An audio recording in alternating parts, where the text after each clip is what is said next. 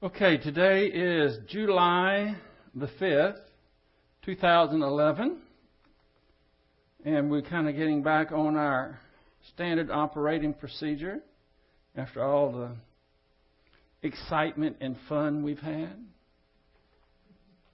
the celebration. Now we get back to our knitting. So let's let's observe our SOP, moment of silent prayer, rebound if necessary. Let us pray.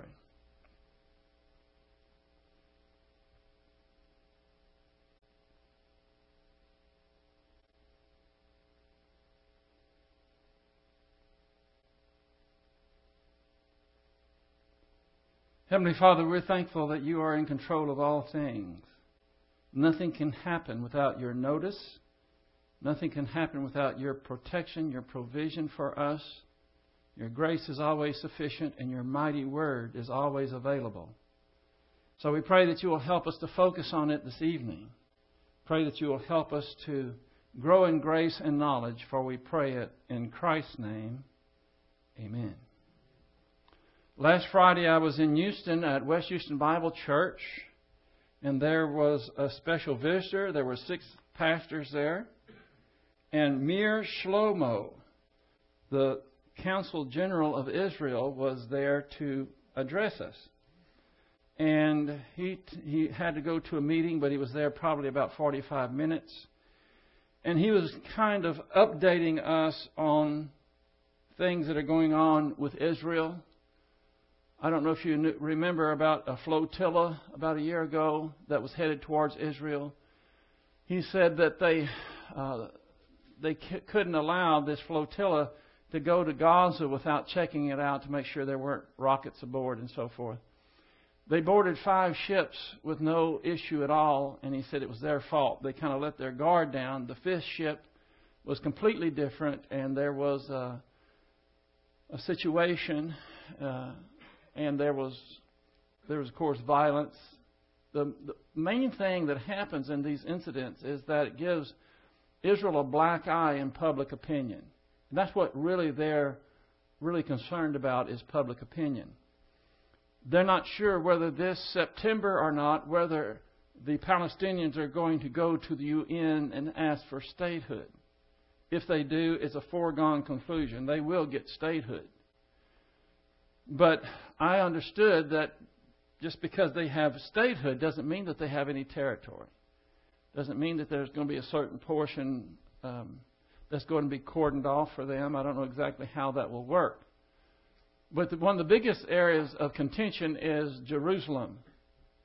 The Jews are never going to let that go. It is the capital of Israel, and probably the Palestinians will want it as their capital. I don't know how that will uh, pan out, but um, there is another second flotilla that has already left to go to Israel. Both flotillas came from Turkey. And they are, again, with the same purpose. Four of the six ships now are quarantined in Greece. Uh, Greece is trying to hold them there as long as they can uh, with inspections to make sure they have enough fire extinguishers and thing, that type of thing. But that can only last for so long. Then they're going to be headed for Israel, and again, we hope that it won't be another incident. That's to show that they're trying to do is paint Israel as the bad guy. And so they're pushing the envelope with this uh, flotilla. In the latest edition of the Berean Call, there is two pages. Actually, what this is, is a transcript of a Prime Minister Benjamin Netanyahu when he addressed our Congress. And there's just a few I've just got a couple of paragraphs highlighted here that I thought were worth mentioning. He said, Today the Middle East stands as a fateful crossroads. This path, he was talking about the path of peace uh, earlier, this path is not paved by elections alone. It is paved when governments permit protest in town squares, when limits are placed on the powers of rulers when judges are beholden to laws and not men, and when human rights cannot be crushed by tribal loyalties or by mob rule. Israel has always embraced this path. The Middle East has long rejected it. In a region where women are stoned, gays are hanged, Christians are persecuted, Israel stands out. Courageous Arab protesters are now struggling to secure these very same rights for their people for their societies. Of the 300 million Arabs in the Middle East and North Africa, only Israeli Arab citizens enjoy real democratic rights. Of those 300 million Arabs, less than one half of 1% are truly free, and they are all citizens of Israel. He says, the benefits of peace with the Palestinians are so clear. Why has peace eluded us? Because all six Israeli prime ministers, since the signing of the Oslo Accords, agreed to establish a Palestinian state, myself included. So why has peace not been achieved? Because so far, the Palestinians have not been, excuse me, have been unwilling to accept a Palestinian state if it meant accepting a Jewish, Jewish state alongside it. See, that's the crux of the matter, and this is something that I'm just beginning to see myself. The Palestinians can have a state anytime they want it because the UN is in their pocket. But to have a Palestinian state, they know that they're going to have to accede to a Jewish state right beside it. And this is what they have not done. You know, in 1948, there was a UN resolution, and they offered a certain amount of geography to both Israel and to the Arabs. The Israel took their plot of ground, but the Arabs refused because they refused to acknowledge that the Jews had a right to even exist. And they've been in that mode ever since now. So whether they are going to go to the UN for uh, statehood or not remains to be seen. It just uh, nobody knows how that's going to be. I used to think that if they got a state, it had it would involve a geographical area that would make Israel indefensible. But according to Meir Shlomo, he said that's not necessarily the case. The last part I'll read to you here, he says, you see, our conflict has never been about the establishment of a Palestinian state. It has always been about the existence of the Jewish state. In 1947, the United Nations voted to partition the land into a Jewish state and an Arab state. The Jews said yes, and the Palestinians said no. In recent years, the Palestinians twice refused generous offers by Israeli prime ministers to establish a Palestinian state on virtually all the territory won by Israel in the Six Day War. They were simply unwilling to end the conflict, and I regret to say this. They continue to educate their children to hate. They continue to name public squares after terrorists. And worst of all, they continue to perpetuate the fantasy that Israel will one day be flooded by the descendants of the Palestinian refugees. And it goes on. But anyway, I thought that was interesting. It's, it's great to hear uh, someone that has his finger on the pulse of Israel. This man was in the tank brigades in the 1948 war when they uh, crossed into the Sinai Peninsula. A very inter- interesting man uh, to talk to. I think it's in it August or September. He is uh, asking that the uh, doctrinally oriented churches will set aside one Sunday uh, that will be dedicated to the Jews and talk about them and their issues and so forth. Um, he he was he gave us just some some insights that um, that you don't hear too often, and when you hear it coming from someone that is has been there knows the, knows the issue, it's uh, it's very informative. Anyway, we need to keep praying for the Jews. That is one of our responsibilities. Uh, you can measure the ebb and flow of time, especially with regards to eschatology, by looking at Israel. And Israel is back in the land. And that is huge. Okay, let's turn in our Bibles to 2 Thessalonians chapter 3.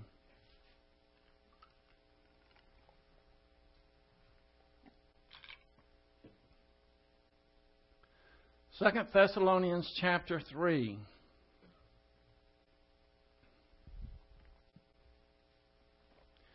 We get a lot of practical information here towards the end of this chapter.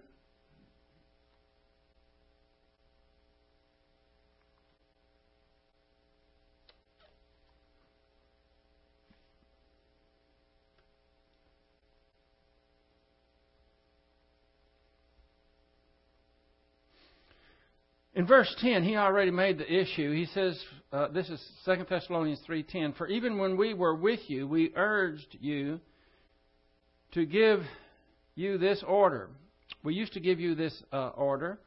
If anyone will not work, neither let him eat. That is about as direct and forthcoming as you can be. If you distilled it down to its very essence, he, he caught it right there. There were people who were not working for various reasons. One reason is because they had misconstrued their eschatology. They thought that Jesus Christ might be there any day, maybe the next week, certainly by the end of the month, and so uh, they quit working. They didn't have credit cards, but if they would have had credit cards, they would have maxed them out. Why not go ahead and live fat off the land when you're not going to have to pay because Christ is going to return and you won't have to deal with that?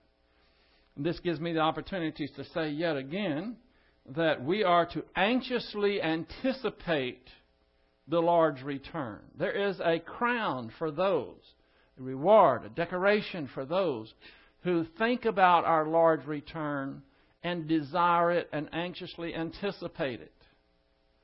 But we don't want to go bonkers over this.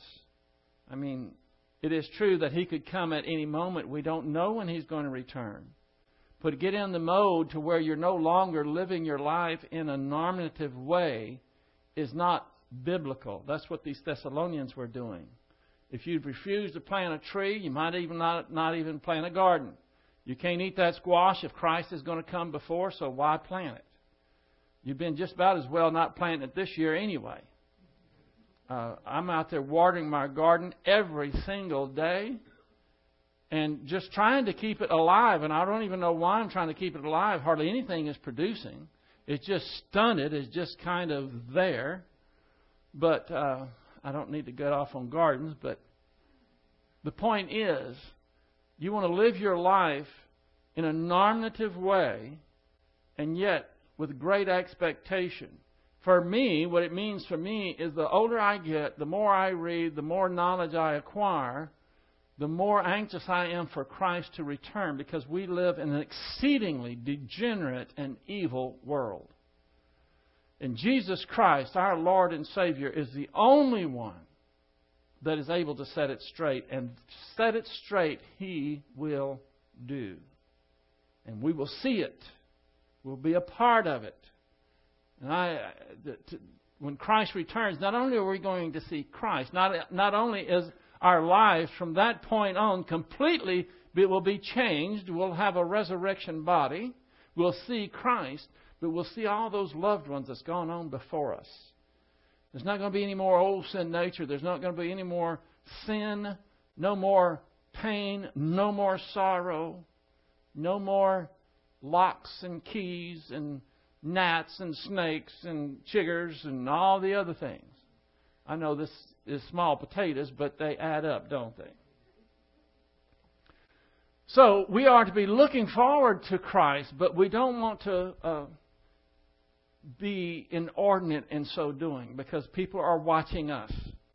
And if they think we're wacko, that is not a good testimony. It's not being a good ambassador. But there's all these opportunities that we have. Can't remember the man's, man's name, but a month or so ago he said, Well, the rapture's coming. And he also said, The end of the world.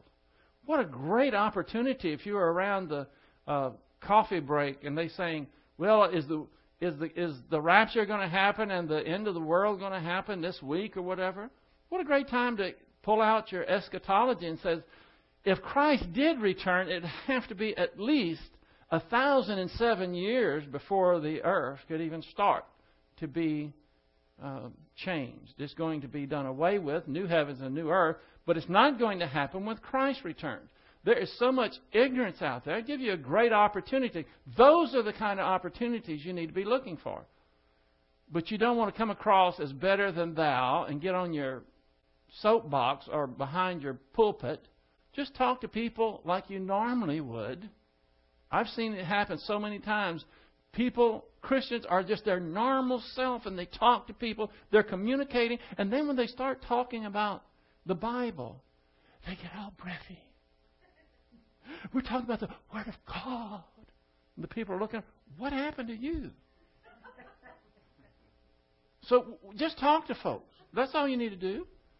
I mean, we, we handle the Word of God with reverency, but we also we ought to be dogmatic about it. We know what is going to happen because God has revealed it. We don't want to come across as snobs. The Holy Spirit will lead us. Look for those opportunities.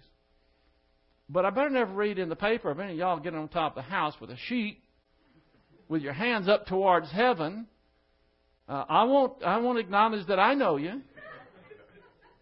They go to what church? No, I don't think so. Greg, would you mind, please, sir? Thank you. I'm parched. Okay, so we move on to Second Thessalonians chapter 3, verse 11. You can see it in your Bibles, or you can look up here. This is lesson 58. 2 Thessalonians 3:11. For we hear that some among you are leading an undisciplined life, doing no work at all, but acting like busybodies. I can't wait to get into this. Thank you. There was a lot of exegesis that I had to do on this, but it's really interesting. Most of the time, exegesis makes people yawn but if you hang in there, you're going to see that there are some pretty clever things that the Word of God is doing here. First of all, we have, for we hear that some among you, uh, and we here is akouo, A K O U O. It's a verb, present, active, indicative. It means that they kept on hearing this. They just didn't hear it once. It was an ongoing thing. And akouo means to hear someone or something, but usually of the thing. The present tense indicates that Paul and his companions heard reports on an ongoing basis about some believers in Thessalonica who were lazy and causing trouble. And I will remind you again Thessalonica was a good church, it was one of the better churches. And yet there were still some in there that were not working, they were lazy, and they were causing trouble. Every church has its troublemakers. And I'm not talking about those who profess Jesus and are not really saved. I'm talking about those who are saved. And they are leading an unprincipled life. Here, this is interesting. The word leading here, they were leading an unprincipled life. The leading here is peripateo. How many of you recognize that word? You should have, you should recognize it. P E R I P A T E O. It, it's a um, here it's a uh, it's a verb. Actually, it's a participle. I don't know what the V is doing there. It's a participle. It's a present active participle, and it means to walk. We have this all the time. In fact, I'm, we're going to go over several verses. Hope you have your thinking hat on tonight, because this is going to be interactive. I'm going to start asking y'all some things and give you the opportunity to answer. Don't be shy. We're just folks. If you have something that you think might be a good answer, let me know. You'll see why in a moment. Peripateo means to walk. Figuratively, it means to live or pass one's life, to conduct one's life, comport oneself, behave, or live as a habit of conduct. Now, you see here, peripateo, it says leading an unprincipled life. It could very easily say walking in an undisciplined way. It would mean the same thing, wouldn't it? So this peripateo, where we see most of the time refers to walking, here it's translated leading, and this is a good translation of it. Now, most of the time when we're, I, I'm going to have, I have a list of verses that we're going to look at. I'm going to ask you some questions about them. But probably at least 50% of the time, peripateo means just what it means to walk. When Jesus peripateoed out on the water, he walked on the water. It just means to physically walk, and it means that way a lot of the time. Probably about half the time, though, it's figurative. Here's one of the figurative ways that it's used. John 8:12. Then Jesus again spoke to them, saying, I am the light of the world. He who follows me will not walk in darkness, but will have the light of life. What does that mean to walk in darkness? if you're not walking in the darkness, it says you will have the light of life. Anybody want to take a crack at that? No. what does it mean? You see, I, I, I'm doing what I do to the young people all the time. I read something and they're there, and it says, okay, I, well, I, I don't read it to them. I have them read. When, when we read the Bible, we don't read it, they read it, and they stand up and they read it, and then when they're through reading it, I said, okay, what does that mean? And I get the same look that I'm getting from you right now. I'm supposed to say what it means? Go ahead.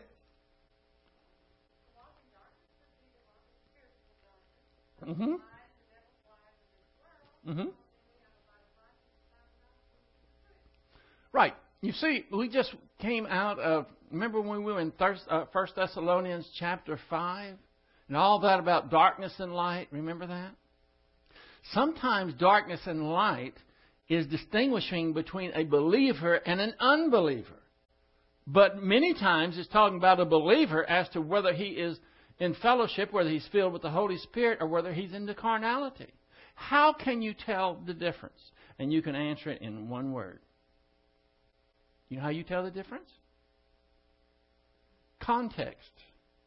You just look at the context. What is it talking about? And that's how you determine. But you can't have, you can't say darkness and light always means the same thing because it doesn't. Sometimes it's distinguishing between a believer and unbeliever. Sometimes it's distinguishing between a carnal believer and a spiritual believer. Which one is this one? Is this talking about a difference between a believer and an unbeliever or a believer that is carnal or one who is spiritual? Just look at the context. Here's a hint for you. He who follows me. Let's talk about believers, isn't it? Okay.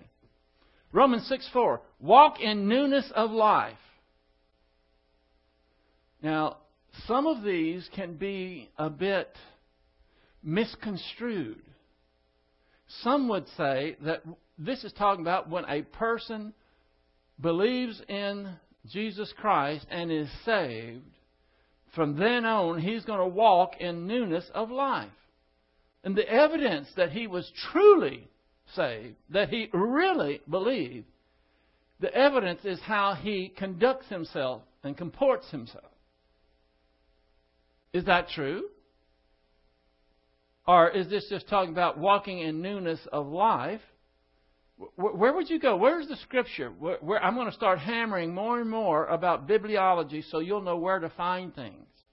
There's a scripture that hits this exactly on target that will explain what this is talking about. Anybody have an idea? Second Corinthians, what chapter?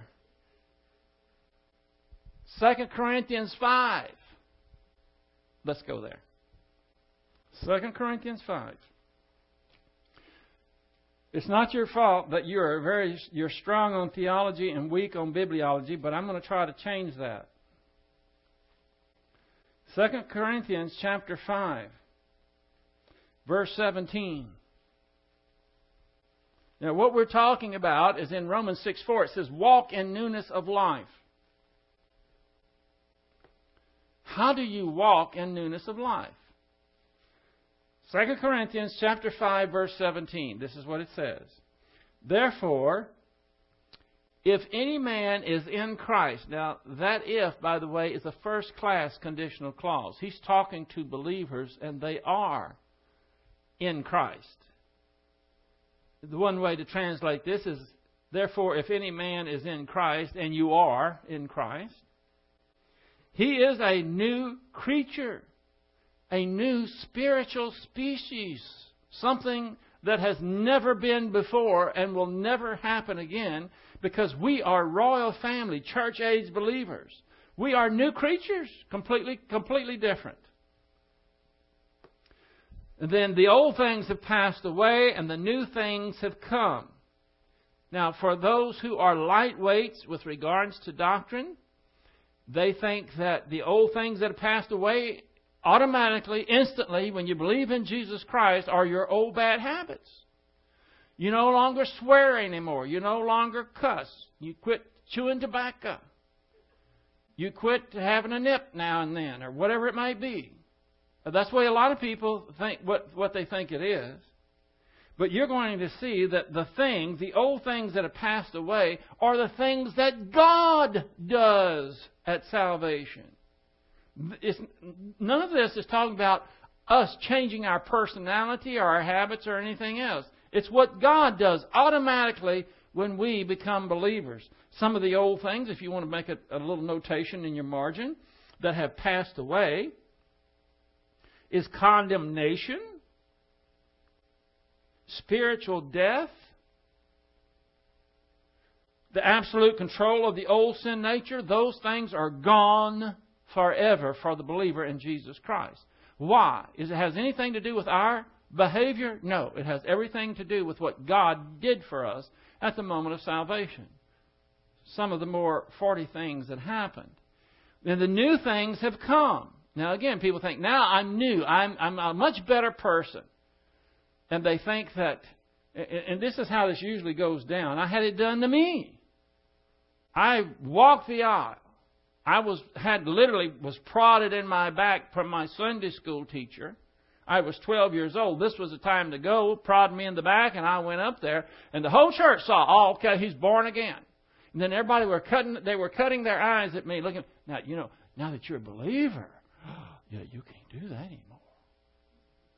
And I just got a bad taste in my mouth because I, I started doubting my salvation. I thought, well, maybe I'm not really saved because I don't feel any different. I still have the same old bad habits. I didn't get rid of my temper. So here are the things, new things that come, as it's what God does for us. The new things that come is eternal life. You didn't have that before. The indwelling of the Holy Spirit. God's own righteousness imputed to you. The filling of the Holy Spirit. A new spirit a, a, a human spirit that you didn't have before. All these things are new. So verse 17 says, Therefore, if any man is in Christ, he is a new creature. The old things have passed away. Behold, the new things. Look at verse 18. This, this is what I want you to underline. Now, all these things are from God. You're a new creature because of what God did for you. Not because you are peripateo, not because uh, you are uh, walking in newness of life. Some, listen to this, some believers never walk in newness of life. They remain spiritual morons. They don't know anything about Christ. They don't know anything about the spiritual dynamics of the church age. They're not, not interested in God. They're glad that, that Jesus came around and, and took care of their sin problem, but they don't want a relationship with Him. They never walk in newness of life. The only way that you can walk in newness of life is to grow up, learn something about doctrine, and then you can start walking and executing the Christian way of life. If you're in ignorance, it's not going to happen, and it's not going to happen overnight. That might be more information than you wanted on Romans chapter 6, verse 4 walk in newness of life. But that's what it really means.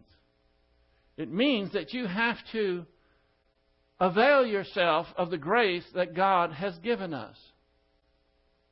That you might remember. Uh, I think it was in was it First or Second Peter. Um, that you might partake of the spiritual nature. Remember that? What is it?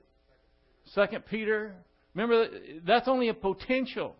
A lot of people think that when you are born again, you're a believer, that you automatically acquire a, a godly nature.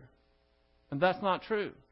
There's a lot of things that you acquire that come from God, but it's only a potential. You, you, you acquire that nature over a, a period of time, and you learn to walk in newness of life. And I'm still learning how to do that. How about you? I still have challenges. I still have times when I want to revert to my old wheel ruts because it's so comfortable. It's so easy to do. I know how to do that. It's just nothing. Nothing for me to do. I just default to that. But I'm still learning, oh, I don't have to do that. I don't have to get angry. I don't have to get even.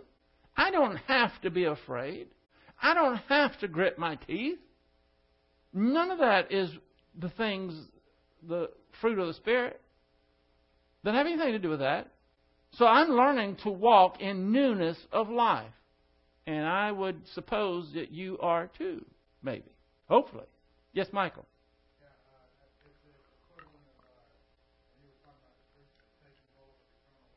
Taking hold of eternal life. Yes, sir.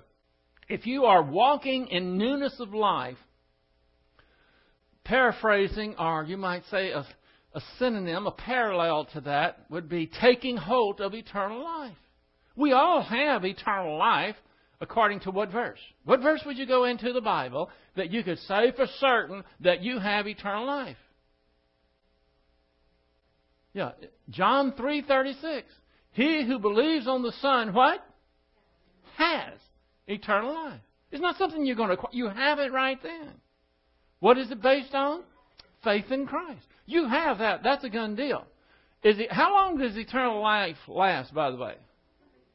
A long time. If it lasts that long, you can't lose it, can you? If you lost it, it wouldn't be called eternal life, it would be called temporary life. How would you like to have that offered to you? Believe on the Lord Jesus Christ and you have temporary life until you do a real no no, then it's gone. Well, that's what a lot of people believe. I've got to press on. We'll never get through these verses, but I want you to think about these things. These are not just little phrases. We're talking about peripateo. We're talking about behavior. You have to be able to distinguish when it's talking about believers versus unbelievers, when it's talking about believers who are carnal versus those who are spiritual. And it's a walk. Romans 8 4. Do not walk according to the flesh, but according to the Spirit. Now, this is fundamental, isn't it? I mean, kindergarten stuff is to realize that when you're a believer, you're in one of two statuses. You're either in the bottom circle, and most of you know what I'm talking about, or you're outside the bottom circle, you're over here in carnality. You're always in the top circle. And so that's just talking about the difference between being carnal and being spiritual. All right, are you ready for your bibliology question? Uh, y'all all wince when I do that. Where in the Bible would you go to show, okay, I want to show someone that there are two statuses, spiritual and carnal. We just saw one right here in Romans 8 4. 4. Walk according, do not walk according to flesh, but according to the Spirit. Where else would you go? That's what we need, our addresses. First Corinthians chapter 3, verse 2. Go to it. We're already in 2 Corinthians. Just go back one. I think it's verse 2. It might be verse 1. If you can get within a verse, you're close enough. 1 Corinthians 3. And, and I, brethren, could not speak to you as spiritual men, but as to men of flesh, as to babes in Christ. That's carnal. There you have it. Two different statuses right there carnal and spiritual. And then he starts getting on their case because they were acting like babies, spiritual babies. I think any any person who is in charge should applaud and praise those who do good and should get on the case of those who are not. And that's what Paul did.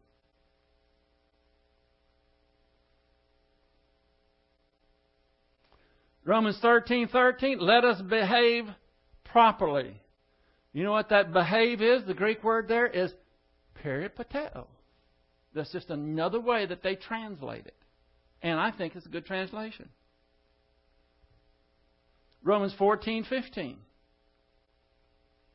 You are no more walking according to love.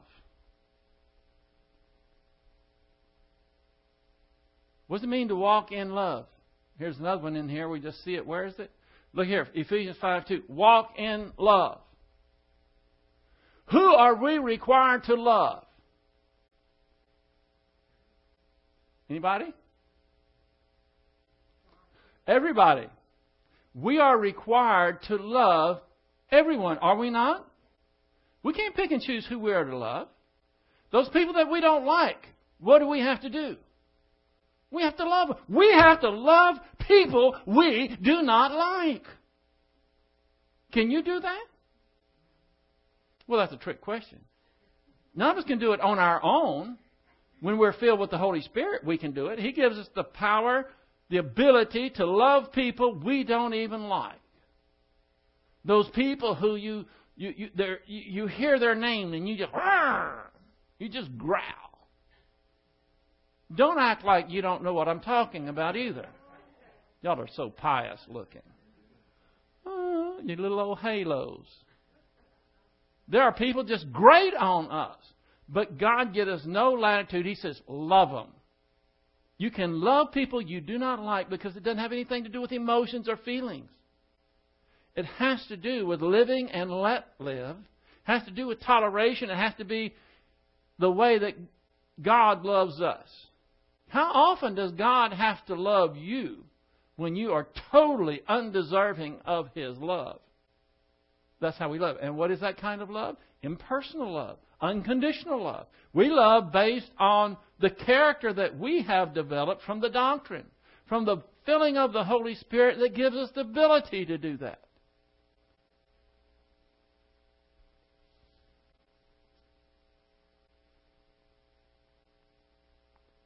First Corinthians 3 3. Here it is again. We just look at verse 1. 1 Corinthians 3 1, verse 3. Are you not fleshly? And are you not walking as mere men? What is walking as mere men? How, what's another way you, how you could describe that? Couldn't you describe that as being in carnality? Couldn't you describe that as being out of fellowship? He's talking to believers here. We know the context.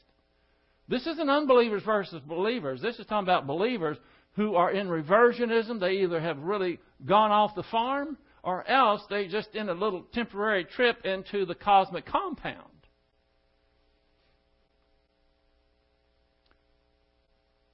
Second Corinthians chapter five seven five chapter five verse. Listen, Second Corinthians chapter five is whammy verse. I mean, whammy chapter. That whole chapter is loaded. How many of you remember 2 Corinthians 5:19 and we went over it at least a dozen times. Do, does anybody remember 2 Corinthians 5:19? For God was in Christ reconciling the world. Right? What's the rest? it has trespasses in it, remember? Oh, wow. Let's go back to 2 Corinthians. 2 Corinthians. See, we're in 2 Corinthians 5 7. We'll look at both of them while we're there. This is the most important part of this 2 Corinthians 5:90. Not counting their trespasses against them. How many people in the whole world buy that idea? Huh? These people say, "Oh well, he's bad. He's going to hell." I mean, that's what most people think. You, you, this one just completely uh, annihilates that idea. This is 2 Corinthians 5:19.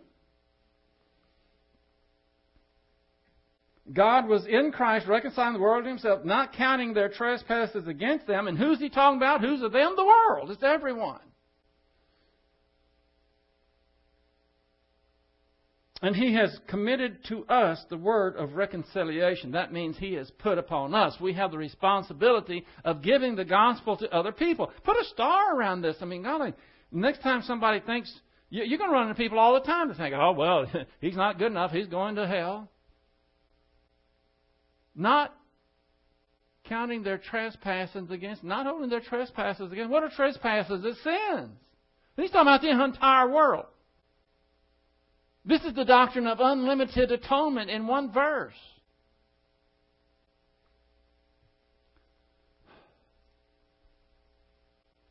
Now, I, am sorry, I defaulted to 2 Corinthians 5:19. We're so close to it; it's just like a magnet. I just had to go to it.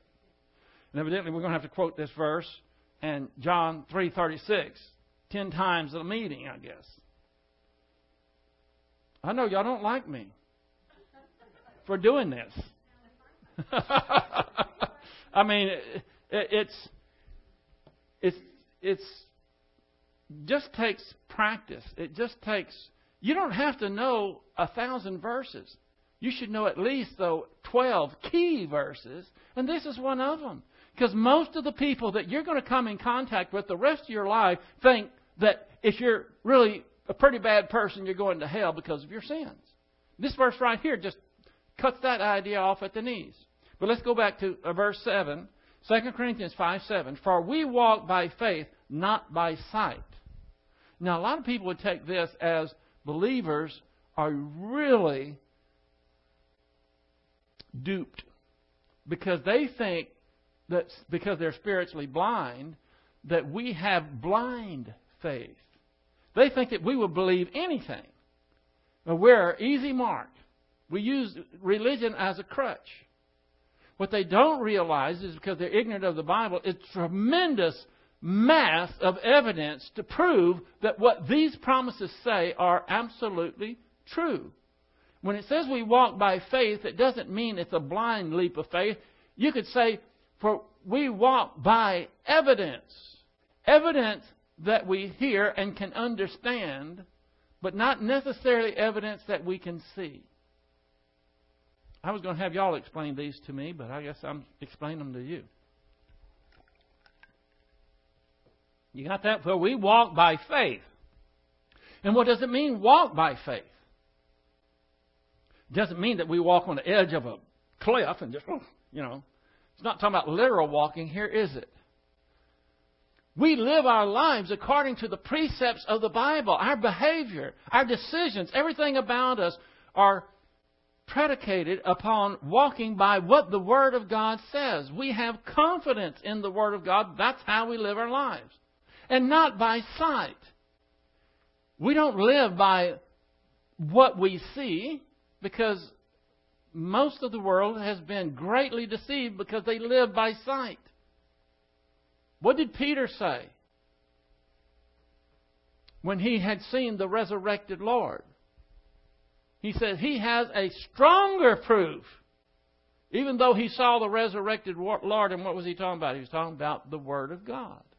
That is what we walk by. Galatians 5:16 walk by the spirit. Now that's an easy one. What does it mean to walk by the spirit? Could you tell someone if I mean I'm not putting y'all on the spot. Probably half of you might not come back next time because you don't like to be have your bibliology ignorance showing. Yeah, it just means to be filled with the Holy Spirit. When we walk by the Spirit, it means we are filled with the Holy Spirit. If you are the one of the less than one half of 1% of the believers that know how to be filled with the Holy Spirit and can articulate it to someone, if you're one of those, then you can very much appreciate what it means to walk by the Spirit. There's a, there's a go to Daystar bookstore and just look at how many books they have on spirituality. And the whole lot of them doesn't have a clue how to be filled with the Holy Spirit. It's all this woo, all this, you know, outer limit stuff. Ephesians 4 1. Walk in a manner worthy of your calling. What were you called to be? Spiritual kings and queens? Yeah. We're, we're going to be that, at least maybe some of us.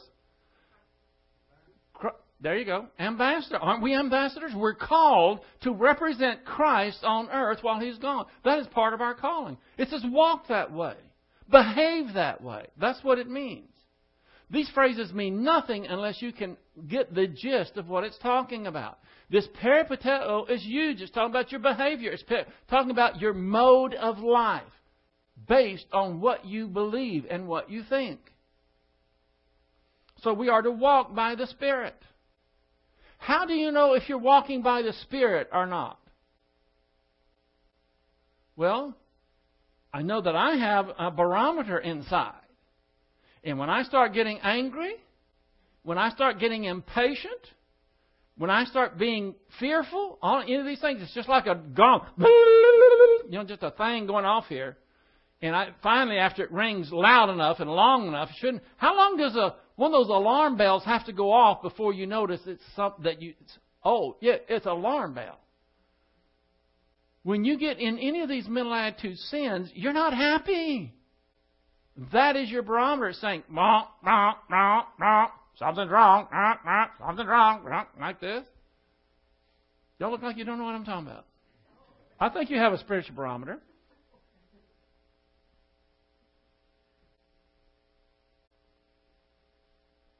Walk in love. We went over that. Walk as children of light. We have the light.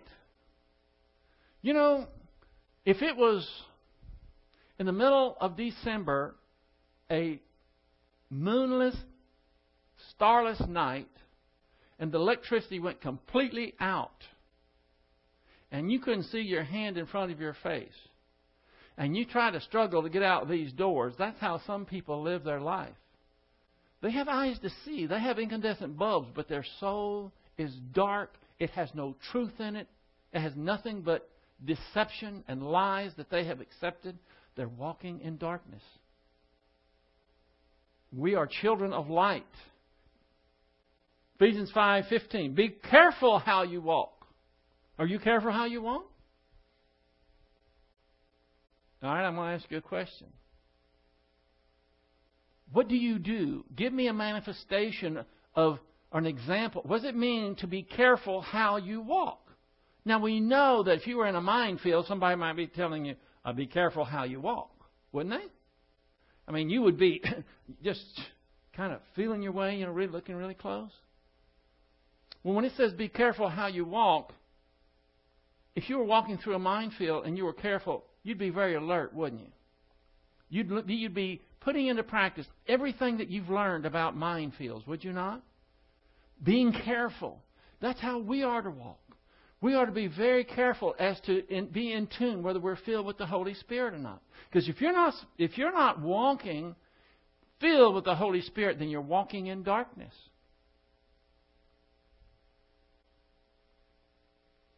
Conduct yourself with wisdom. You know what the word conduct there is in the Greek? All of this. Peripateo. I did a word search on peripateo. And there were 95 verses or, or times that peripateo was used. I don't have all 95 of them here. I just have a few. But I'm showing you the different ways that this word is used so you'll understand when it's not talking about literally, you know, putting one foot in front of the other, walking, when it's not talking about that, it's talking about this. And the Bible is expansive on this word as to what it means. So you know what it means to conduct yourself with wisdom? What is wisdom? Bible doctrine. Wisdom is not intelligence. There are a lot of spiritual morons that are geniuses. Second Thessalonians uh, two twelve. Behave properly. That one I can understand the best. Behave properly. And you know what that word there is? Behave. Peripateo. It's talking about walking. Walking. Live your life in such a way properly. Do it properly. How can you walk or behave properly if you don't if you haven't been trained how to do it? That's what's so wrong with so much of our society is most parents are dismal failures in having their children behave properly. And I get sick of seeing it, even in Christian churches. You, I mean, in uh, Bible doctrine churches, you see kids that are just, they're not behaving properly. Well, I'm not going That's a problem. And they are not peripateo properly. 1 Peter 5 8. The devil prowls around. You know what the word there for prowls is? Walking. Only I love the way they translated this. The, the, the, the Satan, he doesn't walk, he's prowling, you know. Uh, he's, he's looking. See? And it's the same word. Isn't this, a, isn't this word huge the way it's used? The devil prowls around. Walking in truth. How do you have to, what do you mean walking in truth? You can't walk in truth unless it's between your ears already, and you get that by what you're doing right now. Growing in grace and knowledge, sitting down, listening to uh, the Bible being expository teaching. This is the last one. Revelation 21:12. Nations will walk by its light. I didn't expect anybody to get that one, but nations will walk. Did you know nations could walk? What's it talking about walk there? It's talking about behave. Nations will behave, they will walk by its light. Its here in context is the glory of God. When the new heavens and the new earth are made and the new Jerusalem comes down, there's not going to be any sun, there's not going to be any moon. It's going to be the glory of God, His own light, that is going to light literally light the entire universe.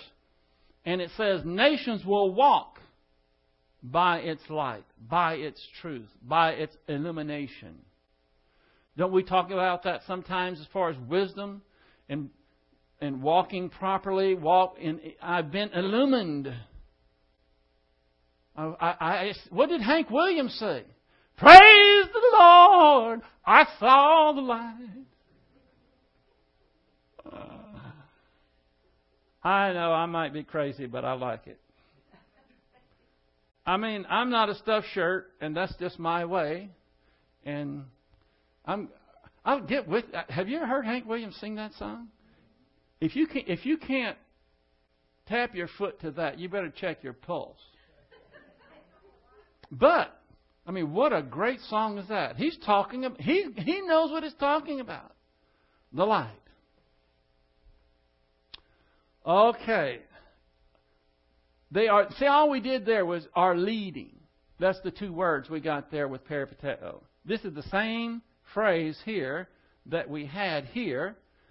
They are leading an undisciplined life, and all that was just to where we got to are leading. Now we get to an undisciplined life, ah, tatos, and we'll do that next time.